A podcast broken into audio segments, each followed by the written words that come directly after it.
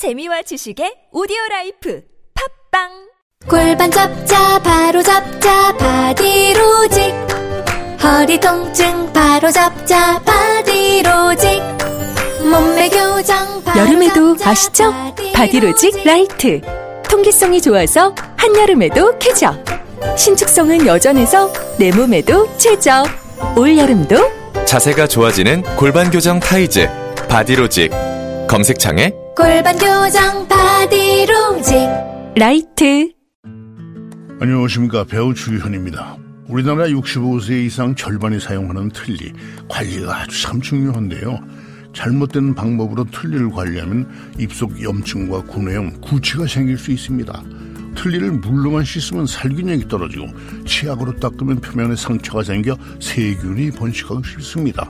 그래서 꼭 하루 한 번 세정제로 세척을 해야 하는 것이죠. 부분 틀니도 마찬가지고요.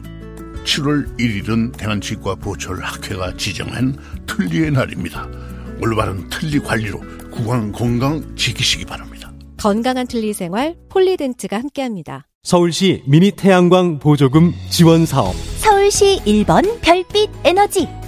별빛 에너지는 서울시와 구청의 지원을 통해 소비자 가격 56만원 미니 태양광을 6만원에 설치. 아파트, 빌라, 단독주택, 상가, 서울시에 있다면 모두 다 설치 가능합니다. 구청 보조금이 소진되면 본인 부담금은 늘어납니다. 별빛 에너지.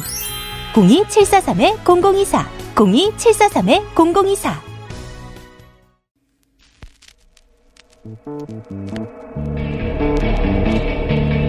Thank you.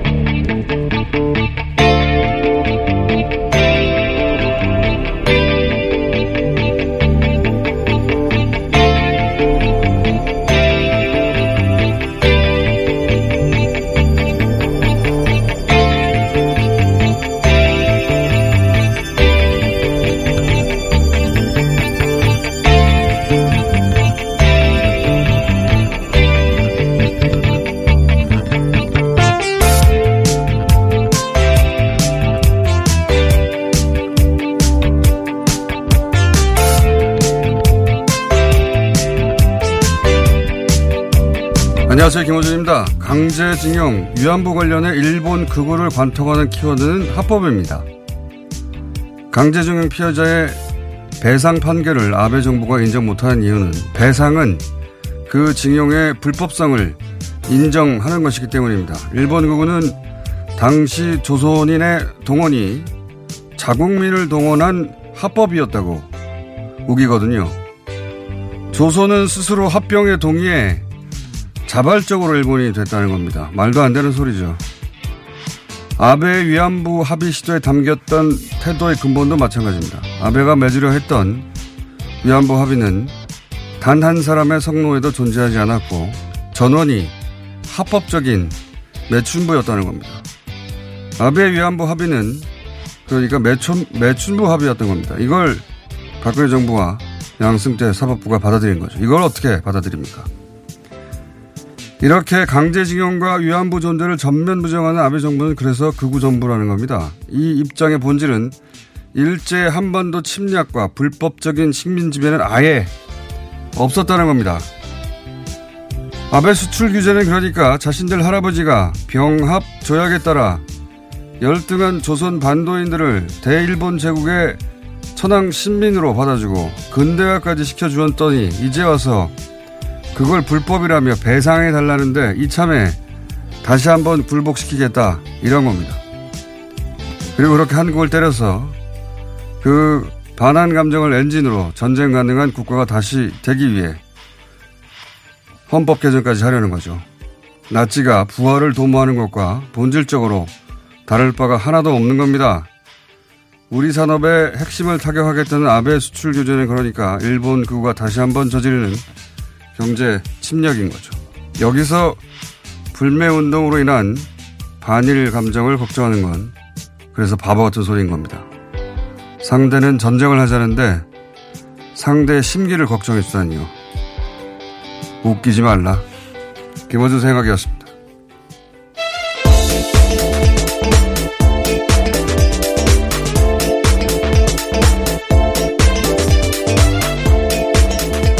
시사인의 김은지입니다. 예. 이 불매운동은 저는 앞으로 계속돼야 된다고 어, 일본 구구가 태도를 바꿀 때까지 바꾸겠는가 모르겠습니다만. 네, 그게 가장 큰 걱정인데요. 예. 이게 일본 구구가 97년을 기점으로 바로 했다는 얘기 계속 들었는데 그 그러면서 주장의 핵심이 어, 우리로서는 완전한 불법적 식민 지배였던 1910년부터 1945년까지 불법이 하나도 없다는 게 핵심이에요. 그 사이에. 그 사이에. 과거를 전혀 반성하고 있지 못한 예, 거죠. 강제징용도 없고 불, 위안부도 없고 모든 게 다 합법이었다는 겁니다. 그런데 이제 우리 대법원이 배상하라고 하니까 배상은 불법을 전제로 하는 거거든요. 일본 구가 난리를 치는 거예요. 그 1억이 커서가 아니라, 어, 배, 보상이 아니라 배상이라고 해서 난리를 치는 거고, 그렇다면 자기들이 주장해왔던, 어, 한반도를 침략한 게 아니고, 조선이 대일본 제국의 천한 신민 되도록, 되도록 우리가 아양, 그, 특권을 부여했다. 예? 그리고 근대화까지 시켜줬다. 이런 논리하고 안 맞는 거거든요. 여기서 모든 게 출발하는 겁니다. 모든 게 위안부 합의든 강제징용 배상 거부든 수출 규제든 전부 다 그때 그 시절은 다 합법이었다. 침략이 아니다. 이게 근본이에요. 예. 그러면서 이제 지금 패전 이전의 일본이 완전한 일본이라고 생각하는 게 일본 회의고 소개 한번 드린 대로 일본 회의가 아베 정부의 내각의 85%를 차지하는 정도로 어, 아베 정부를 운영하고 있는 셈이나 마찬가지인데 그 목표가 메이지 체제로 돌리는 거거든요. 전쟁 이전으로. 근데 그때가 불법적이었고 어 그리고 반 인류 범죄가 있었다 하면은 되돌릴 명분이 없잖아요. 그러니까 어 다 부정하는 거죠. 그러면서 경제적으로 다시 침략하려고 하는 것이고 여기서 그래서 반일 감정을 장하지 말라는 건 한심한 소리가 되는 겁니다. 예. 상대는 저렇게 전면적으로 부정하고 있는데 1910년부터 45년 전체를 부정하는 게 핵심이에요. 모든 게 합법이었다고. 그러니까 우리 시민사회가 이런 의사표시는 당연히 앞으로도 계속해야 되는 겁니다. 일본 구가 이런 입장을 포기할 때까지. 포기할까요? 선거가 어떻게 됐습니까? 네, 어제 일본 참여연 선거 있었습니다. 아베 신조 총리가 이끄는 여당 등이 개헌 발의선을 확보하는 데는 실패했습니다. 이에 따라서 향후 3년간은 자위대를 헌법 구조에 담는 개헌은 사실상 어려워졌는데요. 대신에 여당인 자민당과 공명당과 함께 전체 의석의 과반을 확보했습니다. 하지만 이것도 6년 전에 비해서는 줄어든 의석이라고 합니다. 이게 잠시 후에 저희가 호사카 교수님하고 일본도 연결해 보려고 하긴 하는데 개인적으로는 이 선거를 총평하면 어, 정치 혐오예요. 투표율이 30%밖에 안 되고 무당층이 60%입니다. 그러니까 지지하지 않, 지지하는 정당이 없는 사람이 60%야 되는 거예요. 투표를 안 한 거예요. 숫자를 보자면 저는 자민당이 단독 과반에 실패했고 그리고 연립정당으로도 개헌 의석이 실패했거든요. 어제 저녁만 하라도 우리 언론은 대부분 아베 압승이라고 자꾸 보도하던데 전혀 잘못된 보도입니다. 네, 새벽에 나온 총합을 보면요. 전혀 그러지 않습니다. 자민당 의석수도 10석이 줄었고 공명당과 연립으로도 개헌 의석이 확보가 안 됐고 그리고 이제 공명당 유신의회는 전부 다 이제 범 여권으로만 분류하는데 어, 실제 내용은 좀 달라요. 아베 자민당하고. 이 문제는 후사카 교수님하고 공명당과 유신의회가 어떤 정당이고 헌법, 어, 개헌의 어떤 입장인지를 한번 자세히 들어보겠습니다만 무조건 뭉쳐서 개헌 세력이라고 하기에도 결이 좀 다른 부분이 있습니다. 자, 어쨌든, 어, 선거를 사실상 목표한 바를 달성 못한 패배나 마찬가지죠. 예. 네, 물론 아베 총리는 앞서서는 보수 적으로 목표를 잡았기 때문에 그 목표보다는 위석을 달성하긴 했습니다. 신세석을 달성하겠다라고 했는데요. 이거는 애초에 목표보다 굉장히 낮은 서, 수준이긴 했습니다. 그러니까 무조건 승리를 선언할 수 있는 숫자를 제시한 건데 여기서 보면 이번 선거는 개, 개헌을 목표로 하는 선거라는 내심 게 그랬었죠. 예, 네. 모두가 다 알고 있었거든요. 근데 거기 도달을 하는데 실패했기 때문에 이번 선거는 실패한 선거예요. 아베 입장에서 보자면. 어, 여기서 이제 그 헌법 구조에 자유대 조항을 넣으려고 하는 게 아베 목표죠. 예. 네, 그래서 당장 무소속 의원들한테 기대서 개헌을 추진하겠다라는 의사를 밝히고 있습니다. 뭐 그러면 또 뭐 사선은 도전해야 되는 거 아니냐 다시 한번 집은 사선을 도전한다는 얘기가 흘러나온다는 얘기 자체가 이번 그 선거가 실패했다는 거죠. 예. 자, 실패, 아베 입장에서는 실패고 그렇다더라도 의석수가 상당히 많은 건 사실인 것이고 이번 기회에 일본, 일본 정당 굉장히 많거든요. 개인적으로 가장 주목했던 정당은 레, 레이와 신센금이라고, 예. 나중에 설명할 기회가 네, 있겠지만. 이번에 신생정당이라고 합니다. 두석을 얻었다라고 네, 이름이 하는데요. 정말 웃겨요. 레이와 신선조 만화 제목 같은데 이야기는 다 다음에 하겠습니다. 워낙 어, 제가 개인적으로 주목한 이유는 다음에 얘기하기로 하고. 자 다음은요. 네, 트럼프 대통령이 현재 한일 상황에 대해서 언급했습니다. 지난 19일에 기자들과 만나서 일본과 한국 사이에 긴장이 있다라고 기자들이 묻자 이렇게 대답했는데요. 그렇다라면서 문재인 대통령과의 대화를 소개했습니다. 트럼프 대통령은 사실은 한국 대통령이 나에게 관여할 수 있는지 물어봤다라면서 만약 그들 둘 다, 그러니까 한일 둘 다에서 원한다면 나는 관여할 것이다 이렇게 말했는데요. 그러면서 일본과 한국 사이에 관여하는 것은 풀타임 잡과 같다라고 또 덧붙였습니다.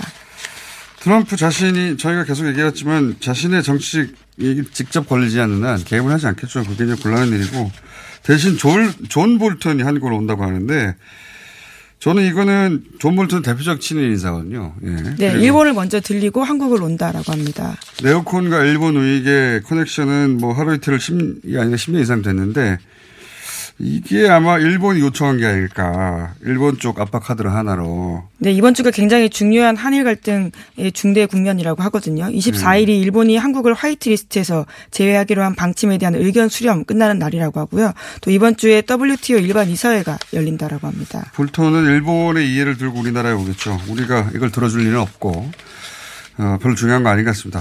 네, 어쨌든 볼턴이 대신 온다. 어, 트럼프 대통령은 직접 개입하지 않을 것이다. 본인의 이해가 직접 걸릴 때까지는. 그 네, 정도입니다. 바라건대 그들이 해결할 수 있길 바란다. 이런 말까지 했습니다. 네, 자기 미국이 개입하기 어렵죠. 예. 하지만 어, 어떤 압박 카드를 들고 오느냐 볼턴이 그건 궁금합니다. 여기서 잠깐 어, 불매운동 잠깐 짚어보겠습니다. 상황이 어떤지 어, 주간 신초 예. 어, 아베 기관지로 불리는 산케이보다 더 극우적인 아베 기관지로 불리는 일본의 극우 매체입니다. 어, 여기서 한국의 불매운동, 낮에는 반일, 밤에는 아사히 맥주로 건배. 이런 기사를 냈어요. 예. 아베 기관지로 실제 불리는데. 실제는 어떨지 전국 편의점 가맹주협회 성인재 회장 전화 연결해 보겠습니다. 안녕하세요. 네, 안녕하세요. 성인재입니다. 예, 맥주가 많이 팔리, 많이 팔리는 시즌인데 일본 맥주 판매 추이 어떻습니까? 어, 현재 그 일본 맥주는요. 예. 저희가 1월부터 6월까지 평균적으로 일본산 맥주들이 1위를 차지하고 있었어요. 항상 1위였다. 네. 예. 네, 전부 1위를 차지하고 있었고, 어, 현재 7월에 들어와서는 일본 맥주들이 10위권 밖으로 밀리는 상태입니다, 현재. 7위권 밖으로요? 10위요, 10위. 아, 10위. 번째. 네네네. 아, 열 일본 맥주 전체가 10위권 바깥에 있습니까, 이제는? 네, 대부분 그렇게 돼 있고요. 오, 많이 줄었네요. 근데 예, 여기서 이제 좀 문제는 일- 맥주만 좀 볼 게 아니라 예. 대체 상품이 없는 젤리나 뭐 이런 경우는 예. 아직도 일본산들이 좀 팔리고 있는 실정입니다. 예, 그건 뭐 일본 사는지 모르고 사 먹을 수도 있고요. 아, 그게 네, 다 전면적으로 다 불매하는 거는 불가능할 수도 있는데 어쨌든 대표적인 맥주 얘기를 하니까 일본에서도 네. 1위였던 제품이고 그럼 그 퍼센티지로는 얼마나 줄었습니까 대략? 어, 지금 뭐, 그러니까, 어, 정확한 그 퍼센티지는 네. 만약에 100으로 봤을 때 지금 1도 안 되는, 아니, 그러니까 10으로 봤을 때 1도 안 되는 상황입니다. 지금 판매량이. 이전을 10이라고 한 지금은 1밖에 안 된다고요? 네네네. 어, 엄청나게 줄었네요. 예. 네네네. 알겠습니다. 언제까지 불매운동 분위기가 지속될 것 같습니까? 현장에서 보시면? 아, 지금 이제 뭐 계속 확산되고, 뭐 아직은 뭐 정점이라고 볼 수 없고요. 예. 지금 이제 계속 확산되는 분위기인데 문제는 이제 경제 우리 이제 경제가 좀 어려워지면서 같이 오기 때문에 좀 걱정이 좀 많은데요. 예. 어, 또 이번 사태를 또 음, 뭐 정부가 좀 외교적으로 좀 풀기를 좀 바라시는 점들도 좀 있긴 있는데 예. 어, 저희는 좀 어쨌든 어, 절대 질 수 없다. 예, 무조건 이겨야 된다는 생각으로 어, 우리 전편협을 중심으로 분쟁 해결이 되는 날까지 계속 예, 싸울 생각입니다.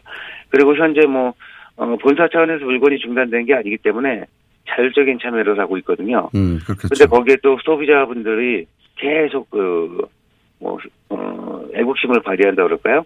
네, 굉장히 그, 그 일본산이라면 아주 고개를 흔들고, 음. 네, 이렇게 좀 지금 불매운동이 그 벌어지고. 적어도 맥주는 한 10분의 1, 정도로 줄었다라고 보시는 거군요, 전체적으로. 네, 네, 거의 음. 안 팔리고 있습니다. 예. 근데 이제 그 자리가 예. 좀, 어, 국, 어, 국내산이 좀 들어와서 이렇게 좀 보충을 했으면 좋은데, 예. 어, 중국산이나 독일산이 다시 이제 이리로 올라오는 게, 아, 좀 안타깝습니다, 지금. 예. 알겠습니다. 그 문제는 그 문제대로 따로 얘기하도록 하죠. 자, 오늘 말씀 감사합니다. 네 네, 고맙습니다. 네, 전국 편의점 가맹주 협회 석인재 회장이었습니다. 바로 이어서, 어, 자, 마트들도 참여를 했는데, 마트들이 참여하면서 이런 제품이 안 팔려서 매출이 줄고 영업 손실이 있지 않을까 이런 우려가 있었습니다. 근데 그렇지 않다고 하네요. 어, 서울 응암동에 푸르네 식자재 마트의 조민혁 본부장님 전화 연결됐습니다. 안녕하세요. 예, 안녕하세요. 이 불매운동 언제부터 참여하셨습니까? 예, 저희는 지난 7월 4일 일본의 그 수출 규제 조치 발표 당일에 저희 네. 대표님께서 바로 결정을 내리셨고요. 어, 직원들도 함께 동참을 어. 하게 됐습니다. 그 이제 빨리 시작하셨네요. 예, 예. 그동안 뭐 중소상인으로서 정부의 요구만 할 게 아니라 저희도 이런 어, 문제에 대해서 고통분만을 해야 된다는데 마음을 모으고 모은 거죠. 그 초, 초반에는 당연히 이제 팔리던 거를 안 파니까 매출 손실이 예, 좀 있었죠. 예, 뭐 저희 저희도 약 그 10% 정도의 일본산 제품이 있는데 예. 예, 뭐, 그 중에서는 뭐, 주류, 음료, 과자, 담배, 뭐, 업소용품, 그리고 저희가 식자재 마트라다 보니까 각종 소스나 장류 등 예. 전체적으로 일본 제품은 지금 현재 다 뺀 상태이기 때문에 초반에는 매출 감소가, 아, 부담이 됐죠. 어, 실제로 매출 감소가 있었는데, 근데 지금은 매출이 오히려 늘었다고 하는데 왜 매출이 늘어난 거죠?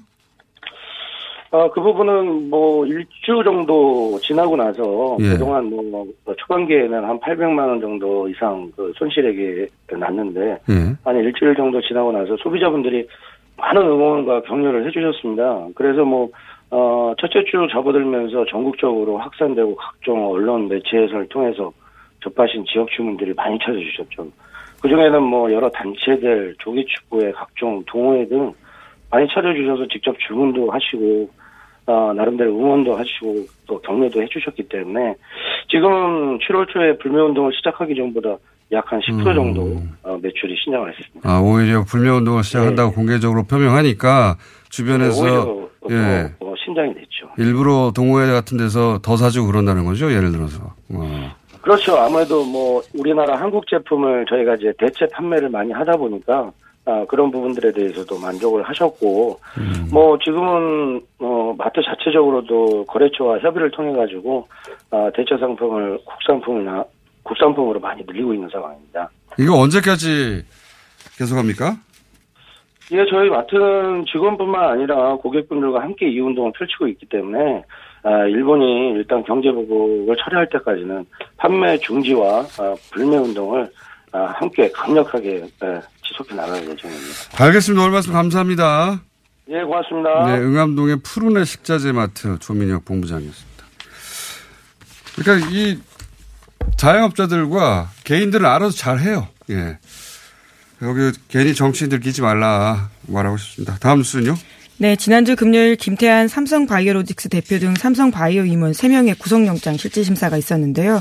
토요일 새벽 나온 결과는 세 사람 모두 기각이었습니다. 서울중앙지법 명재권 영장전담 부장판사가 이렇게 밝혔는데요. 주요 범죄 성립 여부에 다툼의 여지가 있다라면서 영장을 기각했습니다. 하지만 검찰은 영장 실질심사에서 김 대표 등이 기존 방어 논리를 번복했다라는 점에 주목하고 있는데요. 부적절한 회계 처리가 있었다라고 인정했다라는 겁니다. 그렇기 때문에 다시 한번 영장을 재청구하는 방안도 검토하고 있다고 합니다. 저는 이게 이해가 안 가요.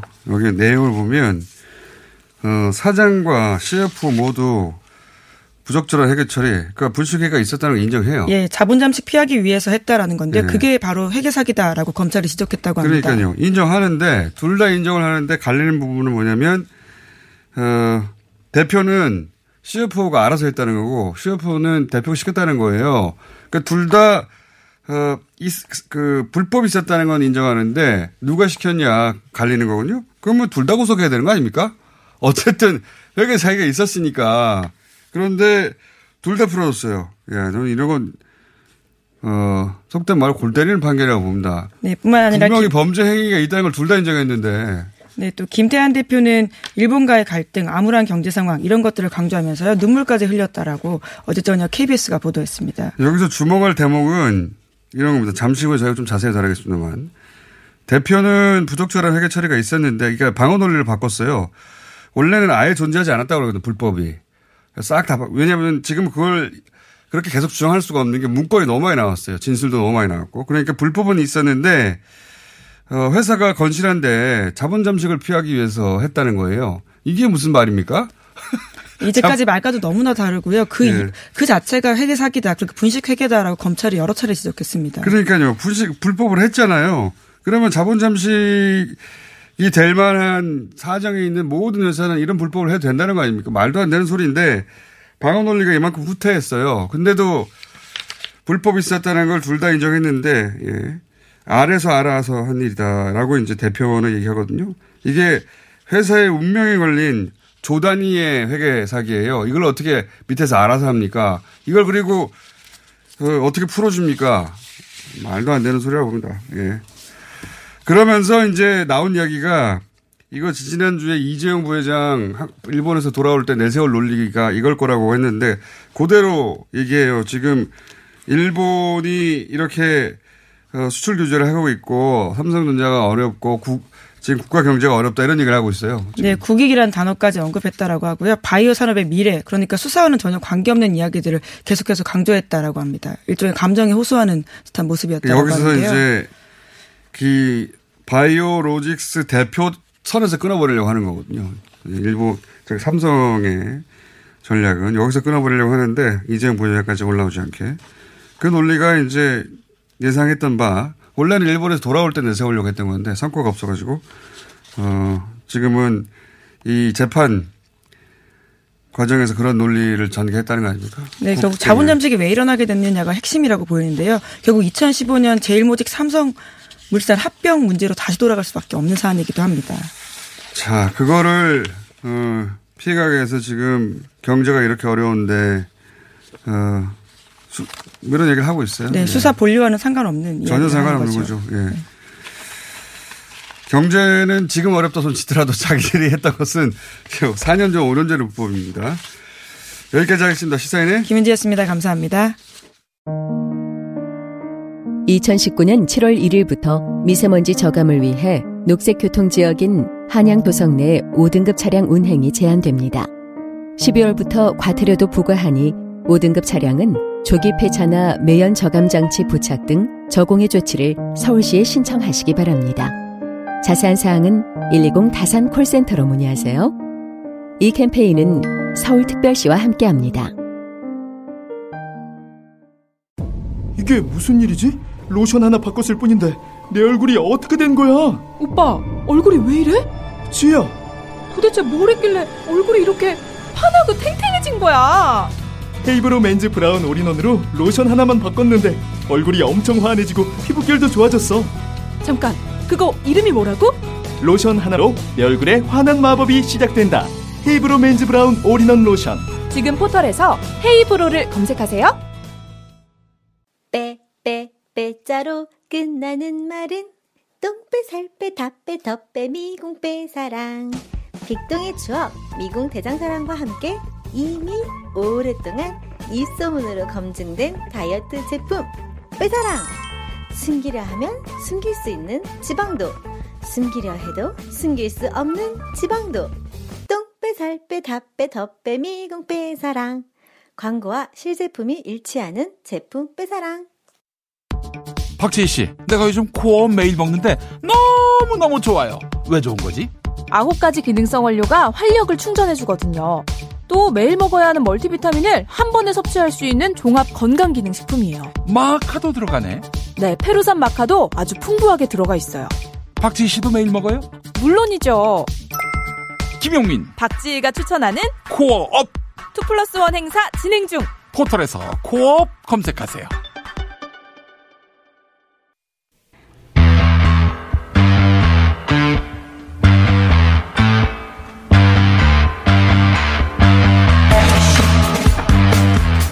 삼성 바이오로직스 김태한 대표를 비롯해서 CFO의 구속영장이 기각이 됐습니다. 네.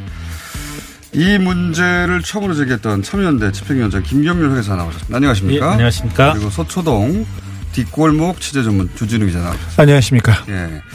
매우 중대한 사안이라 저희가 두 분을 동시에 모셨어요. 자, 어, 이 우선 이 분식회가 있었다는 게 인정이 됐어요. 둘 다 인정을 했습니다. 그렇죠? 네, 그렇습니다. 예.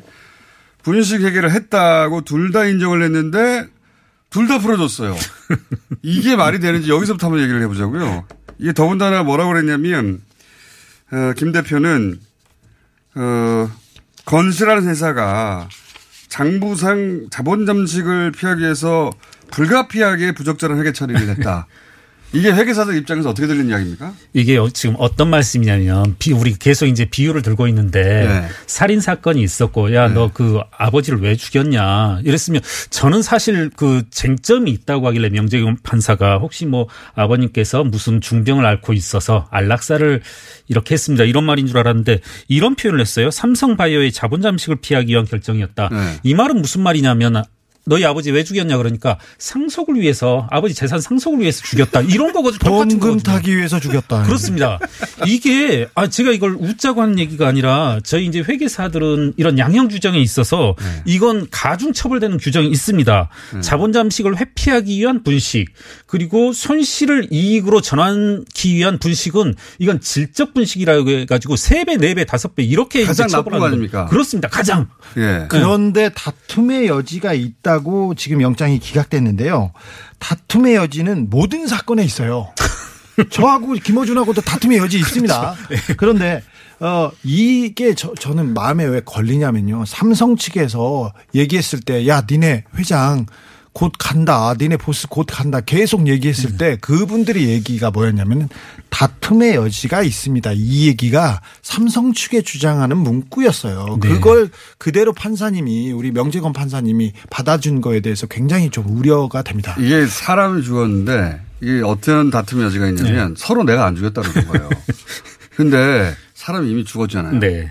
근데 제가 죽였다고 계속 하는 거거든요. 대표는 CFO가 했다는 거고 CFO는 그 대표가 시켰다는 거 아닙니까? 네. 근데 사람은 죽었잖아요. 그러면 둘 다 구속시켜야지. 결국 구속된 거는 대리만 구속됐어요. 증거인멸로. 아, 이게 참 말도 안 되는 게. 자, 증거인멸부터 얘기를 해볼게요. 그러면 그동안 증거인멸로 구속된 사람들은 뭡니까, 그러면? 그렇죠. 도둑질을 했는데 도둑질이 없는데 어떻게 작물 은- 은닉죄로 구속됩니까? 이게 그 여덟 명이나 구속됐는데 검, 그 이후에 검찰 수사에서 찾아낸 게요. 찾아낸 게 뭐냐면은 회계 법인들이 거짓말을 한 거를 다 자백했어요. 그렇죠. 삼성이 시켰다고. 네, 예. 삼성이. 그리고 분식회계의 논의가 없었다. 분식회계가 없었다고 했는데 논의한 내부 자료를 다 찾아냈어요. 분식회계는 이제 예. 인정하고 있어요. 그렇습니다. 네. 예, 예. 그. 그 과정에 이재용 부회장도 회의에 참석했던 게 나왔고요. 그 다음에 이걸 덮기 위해서 이 분식회계를 덮기 위해서 8명이 구속됐습니다. 대리급부터 윗사람이 지시했다 고 하고요. 그 다음에, 음. 그러니까 아. 이거 여기서부터 잠깐만요. 증거인멸이라는 게 네. 아무 문제 없는 거를 없앴다고 해서 왜 잡아갑니까? 그렇죠. 그렇죠. 없, 네. 없앤 거 자체가 불법을 감추기 그렇죠. 위한 거니까 네. 잡아간 거잖아요. 그러니까 없앤 게 불, 그 불법적인 내용이었다는 거 아닙니까? 예, 예. 그래서 이제 없앤 사람들은 잡아갔고 그렇죠. 그 불법을 따지기 위해서 이제 그, 그 영장 실질 심사를 했더니 다툼의 여지가 있다고 다 풀어준 거예요. 그렇죠. 예. 사실, 말이 사실, 됩니까? 이게? 사실 분식회계는 확실했기 때문에 증선위에서 검찰에 고발했어요. 한번 들여다봐라가 아니라 고, 고발을 했고 그리고 분식회계에 대해서는 거의 인정하는 분위기였어요. 영장 실질 심사에서도 아, 여기 인정하잖아요. 인정, 네, 인정하고 있습니다. 그래서 부적절한 회계 처리가 있었다고. 예. 네. 지금 그래서 분식회계에 관한 지금 쟁점이 없어요. 어, 어, 다툼의 여지도 없는 것이요. 네. 그러니까 과거 증선위에서 계속 싸웠던 두 가지가 뭐였냐면 하나는 콜옵션 2013년 14년 콜옵션에 대해서 회계사들한테 알렸다. 회계법인에 알렸는데 회계법인들이 중요하지 않다고 해서 그걸 공시하지 않고 반영하지 그러니까 않았다는 건데. 회계법인이 알아서 처리한 거다. 그렇죠. 예. 그런데 증선위는 그렇게 주장했는데 검찰이 이제 밝혀낸 사실이 회계법인들이 네, 회계법인들이 자백한 게 뭐냐면 시켜서 그랬다. 우리 몰랐다. 그리고 네, 정말 안 줬다. 그건 또 인정도 했고요. 어제 이제 적부심에서. 네, 근데 어- 어제 판사님이 이렇게 그 영장을 기각한 사유에 다툼의 여지가 있다는 게 첫 번째고요. 두 번째가 뭐였냐면 증거 수집이 되어 있다는 점이에요. 두 분 다, 김태현, 김동중 다. 네. 그러니까 증거 수집이 돼, 있- 분식 사기에 대한 증거 수집이 다 되어 있다. 그래서 예. 영장을 기각한다. 이게 무슨 또. 증거가 다 있으니까 구속시켜서 예. 이 증거를 인멸하거나 말을 맞추지 못하게 해야죠. 그렇죠. 예. 그걸 원래 구속의 이유인데. 네. 자, 그 이제 보수 언론들 그리고 경제지가 지금 이제 그 김태한 회장 대표가 이렇게 구속되지 않자 이제 각종 희망사항을 남발하는 게 뭐냐면 이제까지 증거인멸 혐의 별 것만 수사하고 회계 분식에 대해서는 결국 아무것도 밝혀낸 게 없다라고 하는데 이게 완전한 희망사항인 것이 가장 중요한 이제 쟁점이 그거였습니다. 잠깐만요. 네. 지금 말씀하신 내용이 뭐냐면 네. 경제지들이 갑자기 치고 나오는 논리예요. 그러니까 예, 예. 그 증거 인멸은 인정이 됐지만 네. 증거 인멸의 본안 회계 사기는 어떤 증거도 없다. 지금 밝혀진 바가 예, 없다. 왜냐하면은 그 지금 영장이 기각됐으니까 네. 그걸 근거로 해가지고 회계 사기는 인정이 되지 않았다. 이게 서로 분리해가지고 막 주장하고. 있어요. 네. 그런데 이게 이제 희망 사항인 것이 가장 중요한 것이 뭐였었냐면 2015년에 바이오 에피스의 가치가 어마어마하게 상승을 해서 바이오젠이 콜옵션을 행사하려고 하고 이에 따라 우리는 지배력을 잃어서 회계 기준을 변경했다 이것이거든요. 네. 근데 이것을 검찰이 밝혀냈어요. 그런 사정이 인멸로 없었다. 없다. 그렇죠. 네. 2014년도부터 이 김태한 대표도 인정한 겁니다. 이번 적부심에서 콜옵션 가치가 평가 가능했고 이 과정에 김 대표가 개입한 사실을 인정했습니다. 네. 지금 분식에 관해서는 쟁점이 없고 삼성이 주장했던 바가 다 깨졌어요. 그렇습니다. 네. 4조 더 이상 주장할 게 없어요. 네. 예, 맞습니다. 4조 5천억 가량의 분식회계가 있었고 분식 사기가 있었고 4조 원의 부당 이득이 있었습니다. 4조 네. 원의 부당 이득은 삼성의 이득이 아니라 이재용 개인에 대한 이득이고요. 이 그 수사 과정에서 의결권 이득이라고 한 주당 이렇게 만 원어치 사면 만 원어치 의결권을 갖는 게 맞지 않습니까? 그런데 이재용 개인이 가진 그 얻은 의결권 이득이 20조가 넘습니다. 자, 이거를 전무가 혼자 했다는 게 말이 됩니까? 조단이 회사, 회사의 운명이 걸리고 삼성그룹의 운명이 걸린 거예요. 예. 대표가 혼자 했을 리도 없습니다. 아니, 그렇죠. CFO가 혼자 했다는 것도 말도 안 되는 소리고. 근데 판사님은 대리가 지금 혼자 했다고 하고 있으니. 대리만 구속됐어요. 이게 말이 됩니까? 이게 말이 안 되는 판결이에요. 네. 너무나. 아니 그런데 삼성에 판결이 아니라 관한 결정이죠. 삼성에 관한 한 말이 안 되는 결정이 법적에서는 서초동에서는 계속 있었는데 그렇죠. 생각해 보니까 우리가 좀 방심한 거예요. 두 분이 두 분이 잘못했네. 예, 예, 예. 내가 잘못했어, 내가. 참여연대는 열심히 했는데. 네, 그래 김경래 아니, 이게 뭐냐면 이렇게까지 나왔는데 여기서 어떻게 피해가 나. 사실은 다 나왔잖아요. 삼성이 지난 몇 년간 주장했던 근거들 우리는 불법을 하지 않았다. 이게 다 회계사들이 알아서 한 것이고 다 깨졌어요. 다 예. 모조리 다 깨졌어요. 더 이상 주장할 게 없는데 맞습니다. 주장할 게 없는데 영장이 기각돼 버리네. 네. 네. 사실 그 삼성 야. 이재용 부회장으로 가는 길이 순탄하지 않으리라는 건 알고 있었죠. 그런데 여기서 기각될 줄은 몰랐어요. 그 더 위에서 올라갈 줄 알았어요. 그렇죠. 이, 이재용 부회장이 지난번에 구속됐을 때 말로비로 구속됐을 때 말로비 승계를 위한 로비가 다 명백한 거임에도 불구하고 영장이 기각됐었어요. 근데 그걸 좀 이- 우리가 잊어버린 것 같아. 김어준이 잘못했네. 내가 잘못했어. 저희 참여연대도 지금 논평이 아직 못 나가고 있는 이유가 네. 사실은 이제 구속적 부심 이걸 놓고서 당연히 구속될 것이라는 것을 예상하고서 그렇죠. 이걸 누가 풀려날. 거라고 생각합니까? 모든 변호사분들이 이 사건을 약간 보수적으로 보는 변호사님들도 이것은 힘들다. 김태환은 일단 구속될 거다. 그렇죠. 이번에는. 당연하죠. 그 다음번에 미전실이 어떻게 될지. 그렇죠. 그 위가 어떻게 될지를 생각하고 있었지 여기서 잘릴 줄 누가 알았겠습니까? 이건 말도 안 되는 판결이라고 결정이라고 봅니다. 판결이 아니고 결정이죠. 그렇죠. 자, 사람이 죽었는데 서로 저 사람이 했다고 하니까 둘 다 풀어준 거예요. 신체가 있는데 신체가 있어요. 네, CCTV도 있어요. 지금 어, 동서남북 8군데서 찍은 CCTV도 있는 상황에서 어떻게 죽일지 네. 계획서도 다 있어요. 네. 야, 이걸 풀어줍니까? 말도 안 되는, 어, 말도 안 되는 건데. 근데 그러면서 또 등장하는 논리가 저희가 계속해서 이제 삼성은 삼성은 위기일지 몰라도 이재용 부회장은 찬스다. 일- 엄청난 일본에. 기회입니다. 일본 수출 규제가 그러면서 어 경제가 어려운데 바이오로직스가 뭐라고 기본적으로 이런 태도를 네. 취할 것이다. 라고 딱 그렇게 취했어요. 그렇습니다. 그래서 일본과의 갈등, 암울한 경제 상황 이런 얘기를 하면서 울었다는 거 아닙니까? 네. 이것이야말로 별건인데 참 사실 네. 사실 김태한 사장이 이렇게 태도를 보면은요 좀 약간 우유부단하고 가서 네. 또 얘기를 안 하는 척하면서 많이 얘기를 해요. 그래서 구속이 되면 네. 삼성한테 굉장히 치명타가 될 것이라고 해서 삼성이 좀 필사적으로 막은 점도 있습니다. 이분 어 분식 사기가 조금 문제가 있다는 걸 알고 사기 상장의 대가로 40억 원을 가져갔거든요. 내놓으라고 했는데 미전실이 위험하다 안 된다. 로펌에서도 야 형사 문제 생길 수 있다고 경고했는데 김태환 야 사기 상장이잖아 하면서 돈을 받아갔거든요. 이게 이제 횡령행위인데 예. 언론엔 잘 보도 안 된 요 대목을 얘기하니까 여기까지만 얘기하죠. 그러니까 지금 얘기한 게 뭐냐면 대표가 분식회계의 분식회계의 대가를 요구했다는 거예요. 먼저 예, 먼저 왜, 예, 예, 왜냐하면 그렇습니다. 이게 너무나 불법적이고 네. 위험하다는 걸 아니까 그 삼성에다가 대가를 요구했어요. 예. 대가를 요구해 서 삼성이 줬어요.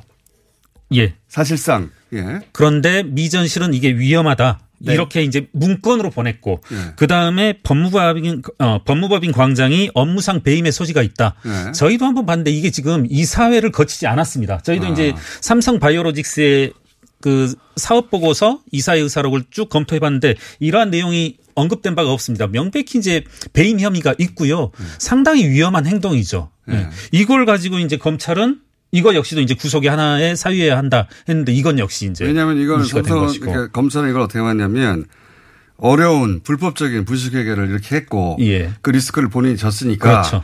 나한테 대가를 달라. 그래서 삼성이 마지못해 그걸 인정해 주는. 예, 예. 그러니까 이거 자체가 삼성 이런 걸 인정해 줄 리가 없는데 이걸 인정해 준 것 자체가 이런 불법에 대한 대가를 준 거 아니냐 이것까지 들어갔는데 그렇죠. 예 들어갔는데 이것도 이제 어 묻힌 거죠. 거죠. 예. 예. 횡령 혐의도 묻힌 것이고 여하간 이렇게 해가지고 이거 하나만 인정됐어도 이걸로 구속될 수도 있어요. 아, 그렇죠. 일반인이라면 이거 뭐 당연히 구속이죠. 네. 40억인데. 당연히 그렇습니다. 그런데 김태한 기각을 위해서 김동중, 신병화까지 모두 구속영장을 다 네. 기각했습니다. 자, 그래서 오늘 여기까지 하고요. 왜냐하면 저희가 어 일본도 다뤄야 되지만 이 사안도 계속 다뤄야 되겠습니다. 이게 영장이 기각될 줄이야.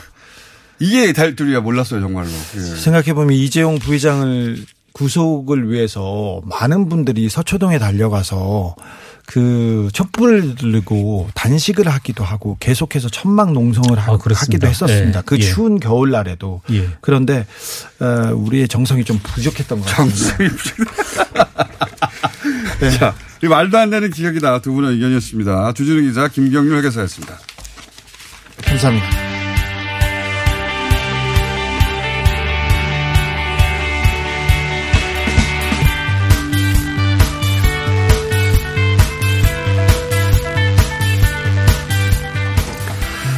일본 참의원 선거 결과 잠시 짚어보겠습니다. 세종대 호사카 유지 교수님 전화 연결됐습니다. 안녕하십니까?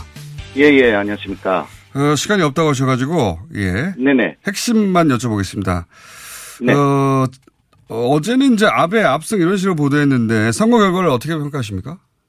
아, 예, 압승이라는 게 정말 잘못된 분석이고요. 예. 어, 먼저 그 자민당은 아홉 석을 이뤘습니다. 예, 예. 그리고 자민당만으로는 113석이기 때문에 에, 과반수는 124예요. 예. 어, 그, 그것보다 11석이나 부족합니다. 단독 가반이 안 그러나- 된다는 거죠. 예. 네네. 자민당만으로는 절대 목소리를 높일 수가 없습니다. 그러나 공명당이라는 연립 여당이 있어가지고요. 예. 이 사람들이 에, 세속을 늘렸어요. 음. 어, 그래서 전체 28이 돼가지고 어 그래서 전체적으로 보면 141석이 에, 그 여당이 됐습니다. 예. 어, 141이라는 것은 원래는 147이었기 때문에 예. 에, 그 어, 선거 전에는요. 의석이 더 줄어, 줄어든 역시 거죠. 예. 여섯 개 줄어든 거예요. 예. 그러나 아베 정권은 어, 124 과반수를 넘었기 때문에 그러니까 연립 여당으로요. 예. 어, 그래서 승리했다. 이런 식으로 했는데 압승은 절대 아니고요. 예. 그리고 3분의 2를 얻어야 이게 그, 어, 개헌이 가능한데 3분의 2라는 것은 164석인데요. 예. 거기에는 한참 어, 미치지 못합니다. 예. 네, 거기에 그 어, 야단 쪽에 에, 일본 유신회라고 있고요. 예. 거기가 어, 10개 위속을 어, 음. 이번에 에, 가져왔는데 그러니까 어, 그거 합해도 151이에요. 음. 그러니까 어, 164까지는 13석이 부족합니다. 근데 이제 어, 이 경우는 네네 다른 데서 더 어, 솔트해서 가져와야 되는데요. 예. 지금 그 자민단 쪽에서 생각하는 것은 네 개 위속이 절대적으로 부족하다 네. 이러한 상황입니다. 자, 숫자는 그렇게 정리되고요. 근데 이제, 네. 어, 우리 언론들이 이제 공명당하고 일본 유신회는 다 범여권으로 그 분석을 해서 이들이 개헌에 어, 적극적일 것이라고 전제하고 이제 그런 얘기를 하는 거지 않습니까? 네, 그것 그렇- 자체가 잘못되어 있고요. 아, 그것도 잘못됐습니다. 공명당과 일본 유신회의 개헌에 대한 입장은 어떻습니까? 아, 그 일본 유신회 하고 자민당은 거의 비슷합니다. 예. 그러나 공명당은 이번에 개헌이라는 내용을 마니페스트 그러니까 공약에 쓰지도 않았습니다. 어. 어, 원래부터 공명당은 그 개헌에 대해서 상당히 그 신중한 입장이고 자민당을 많이 견제하는 그 여당 내의 야당이었습니다. 음. 어, 개헌에 대해서는요. 그러니까 앞으로 공명당이 이 개헌에 대해서 어떤 식으로 나오는지 이것이 더 우리가 음. 주목해야 되는 부분이고요. 공명당 자체가 원래 불교 세력이기 때문에 그렇죠. 모체가 불교예요. 음. 어, 그러니까 불교 단체, 네, 이 사람들이 계속 경파를 어, 외쳐왔기 때문에 쉽게 전쟁을 할 수 있는 나라가 아, 된다라는 것은 어, 찬성하지 못합니다. 음. 아, 이런 부분을 우리가 좀더 어, 고- 어, 공략을 해야 되는 부분이 아닐까 그렇게 음, 생각합니다. 일본 공명당은 불교 기반의 불교 민주주의를 표방하는 정당이라 이런 전쟁할 수 있는 개헌으로 가는 것에 대해서 상당히 어, 까다로운 편이다. 그래서 쉽게 개헌하지 못할 것이다. 공명당을 공략해야 된다 오히려. 예, 예, 그런- 예. 말씀이시네요. 공명당의 모체가 되어 있는 불교 단체는 한국에도 굉장히 많이 퍼져 있습니다. 창각이죠. 아, 예. 예. 예, 예. 네, 에, 그, 어, 중심에 있는 그 교주가 제리교포라는 이야기도 있어가지고요. 어, 한국에 굉장히 좋은 사람이에요. 음. 그러니까 오히려 그런 세력을 이쪽에서는 굉장히 그 한국을 어, 좋아하는 어, 그러한 세력으로 또 끌어들여야 되는 것이 아닌가. 아, 좀 그런, 저는 뭐, 어, 그 종교하고는 전혀 관계 없지만, 어, 일단 전략적으로 그렇게 에, 생각됩니다. 알겠습니다. 오늘 여기까지 듣겠습니다. 감사합니다. 예, 고맙습니다. 네, 후사카 유지 교수였습니다. 이어서 일본 게이센 여학원대 이영채 교수 연결해 연결해 보겠습니다. 안녕하세요, 교수님. 네, 안녕하세요. 어, 지금 일본 언론이 내놓고 있는 이번 선거 결과의 대체적인 평은 어떻습니까? 네, 일본 언론은 여하튼 어 아베 내각은 여섯 번째 연속 선거에서 승리를 했고 예. 어, 전체 의석은 줄었지만 어 이게 그래도 헌법 개헌을 위한 3분의 2의 약 4석이 부족한 정도로 아베 내각이 선전은 했다라고 이야기를 하는 음. 것 같아요. 예, 뭐, 그리고 야당은 예, 1인 선거구에서 연대를 했지만 약 10석 정도를 확보하는 데 그쳤고 음. 연대 한계를 보였다.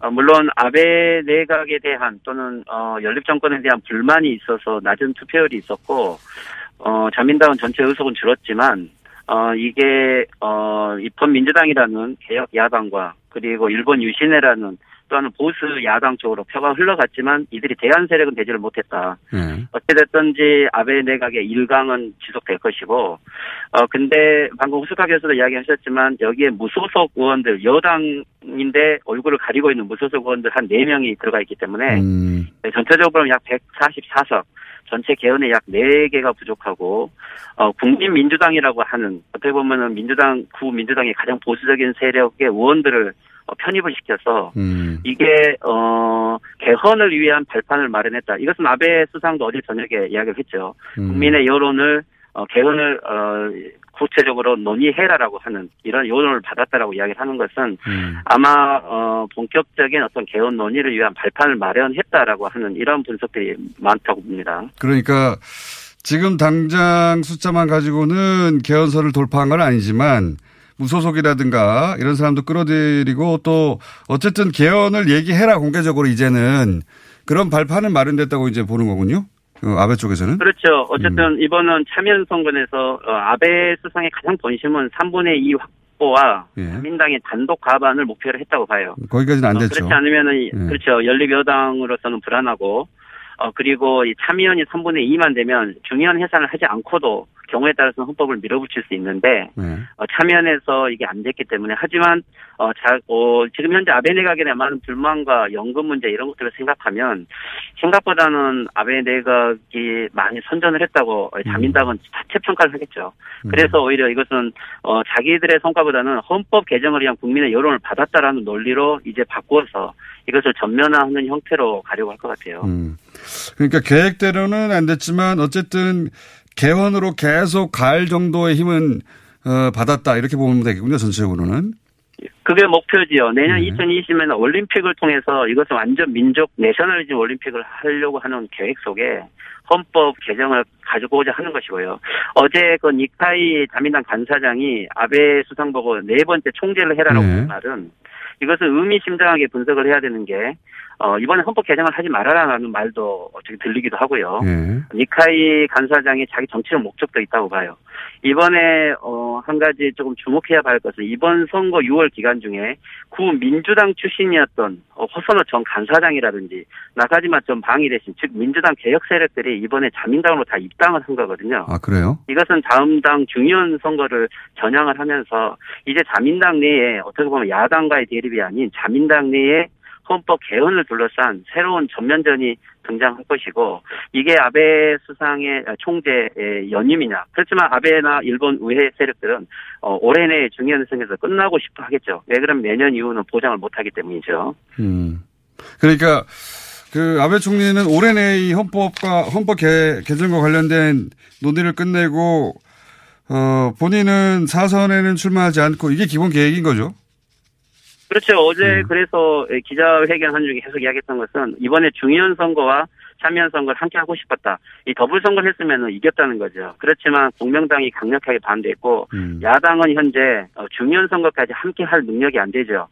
어, 그래서 아베 내각은 더 하고 싶었지만 결국 야당의 강력한 반대로 그렇게 하질 않았는데 그렇다면 이제 중의원 해산을 할 거냐라고 했을 때 어, 그것은 고려하고 있다. 즉 중의원 해산권이란 것은 아베 수상의 구심력을 확보할 수 있는 아주 최후의 카드이죠.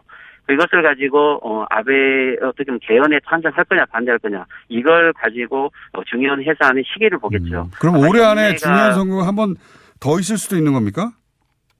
어, 원래 지금 일본 회의와 아베 내각은 그렇게 계획을 세웠다고 음. 봐요. 그래서 대부분 11월에서 1월. 12월, 어, 이때가 해산 시기고, 내년이 되면은, 어, 좀 여러 가지 불리한 게 많죠. 올해 가을에는 일단 생전 지금 천황이 퇴위, 어, 이것을 이임식을 했기 때문에, 천황에 대한 여러 행사들이 가을에 있고요. 그리고 내년에는 이제 올림픽들이 들어가기 때문에, 어, 그렇다면 올해 연말밖에 에, 기회가 없는 거죠. 그렇지 않으면 아베 수상의 2년 임기가 끝나가면 이제 권력 누수 현상이 생기면 다른 어, 총재를 찾아가는 경향들이 있기 때문에 음. 아베 수상은 아마 연내가 자기가 활용할 수 있는 음. 마지막 권한이라고 생각합니다. 그러면 어, 지금으로서는 그 올해 내 중의원 선거가 한 번 더 있다고 치면 수출 규제라고 하는 어, 요, 요 방침은 계속 가겠군요. 적어도 올해 연말까지. 그죠? 그렇죠. 이번에 이 물론 어, 저는 처음부터 이야기를 드렸지만 이것은 어, 어떻게 보면 한국에 대한 정면 대응보다 아베 에, 수상의 결집 세력들을 다 모으겠다는 거였고 낮은 선거율이라는 건 뭐냐면 대부분 불만층들이 선거에 안 가지요. 결국에는 아베 지지자들을 결집시키고 종교 세력들이 동원되고 어 그러면은 아베는 소선거 구제에서는 압승을 할 거라고 생각했을 거예요. 하지만 중요한 것은 중의원 선거인데 이번에도 많은 사람들이 한국에 대한 강력한 자세를 보고서 투표를 했다라고 하는 이 인터넷 여론들은 물론 그게 투표로 이어졌을까는 별도로 하더라도 아베 내각의 구심력을 만드는 데, 즉 보수 우익의 구심력을 갖는 데는 한국 규제라는 것은 지속할 수밖에 없는 정책이겠죠. 알겠습니다. 오늘 여기까지 듣겠습니다. 감사합니다. 이영채 교수였습니다. 네, 수고하십시오.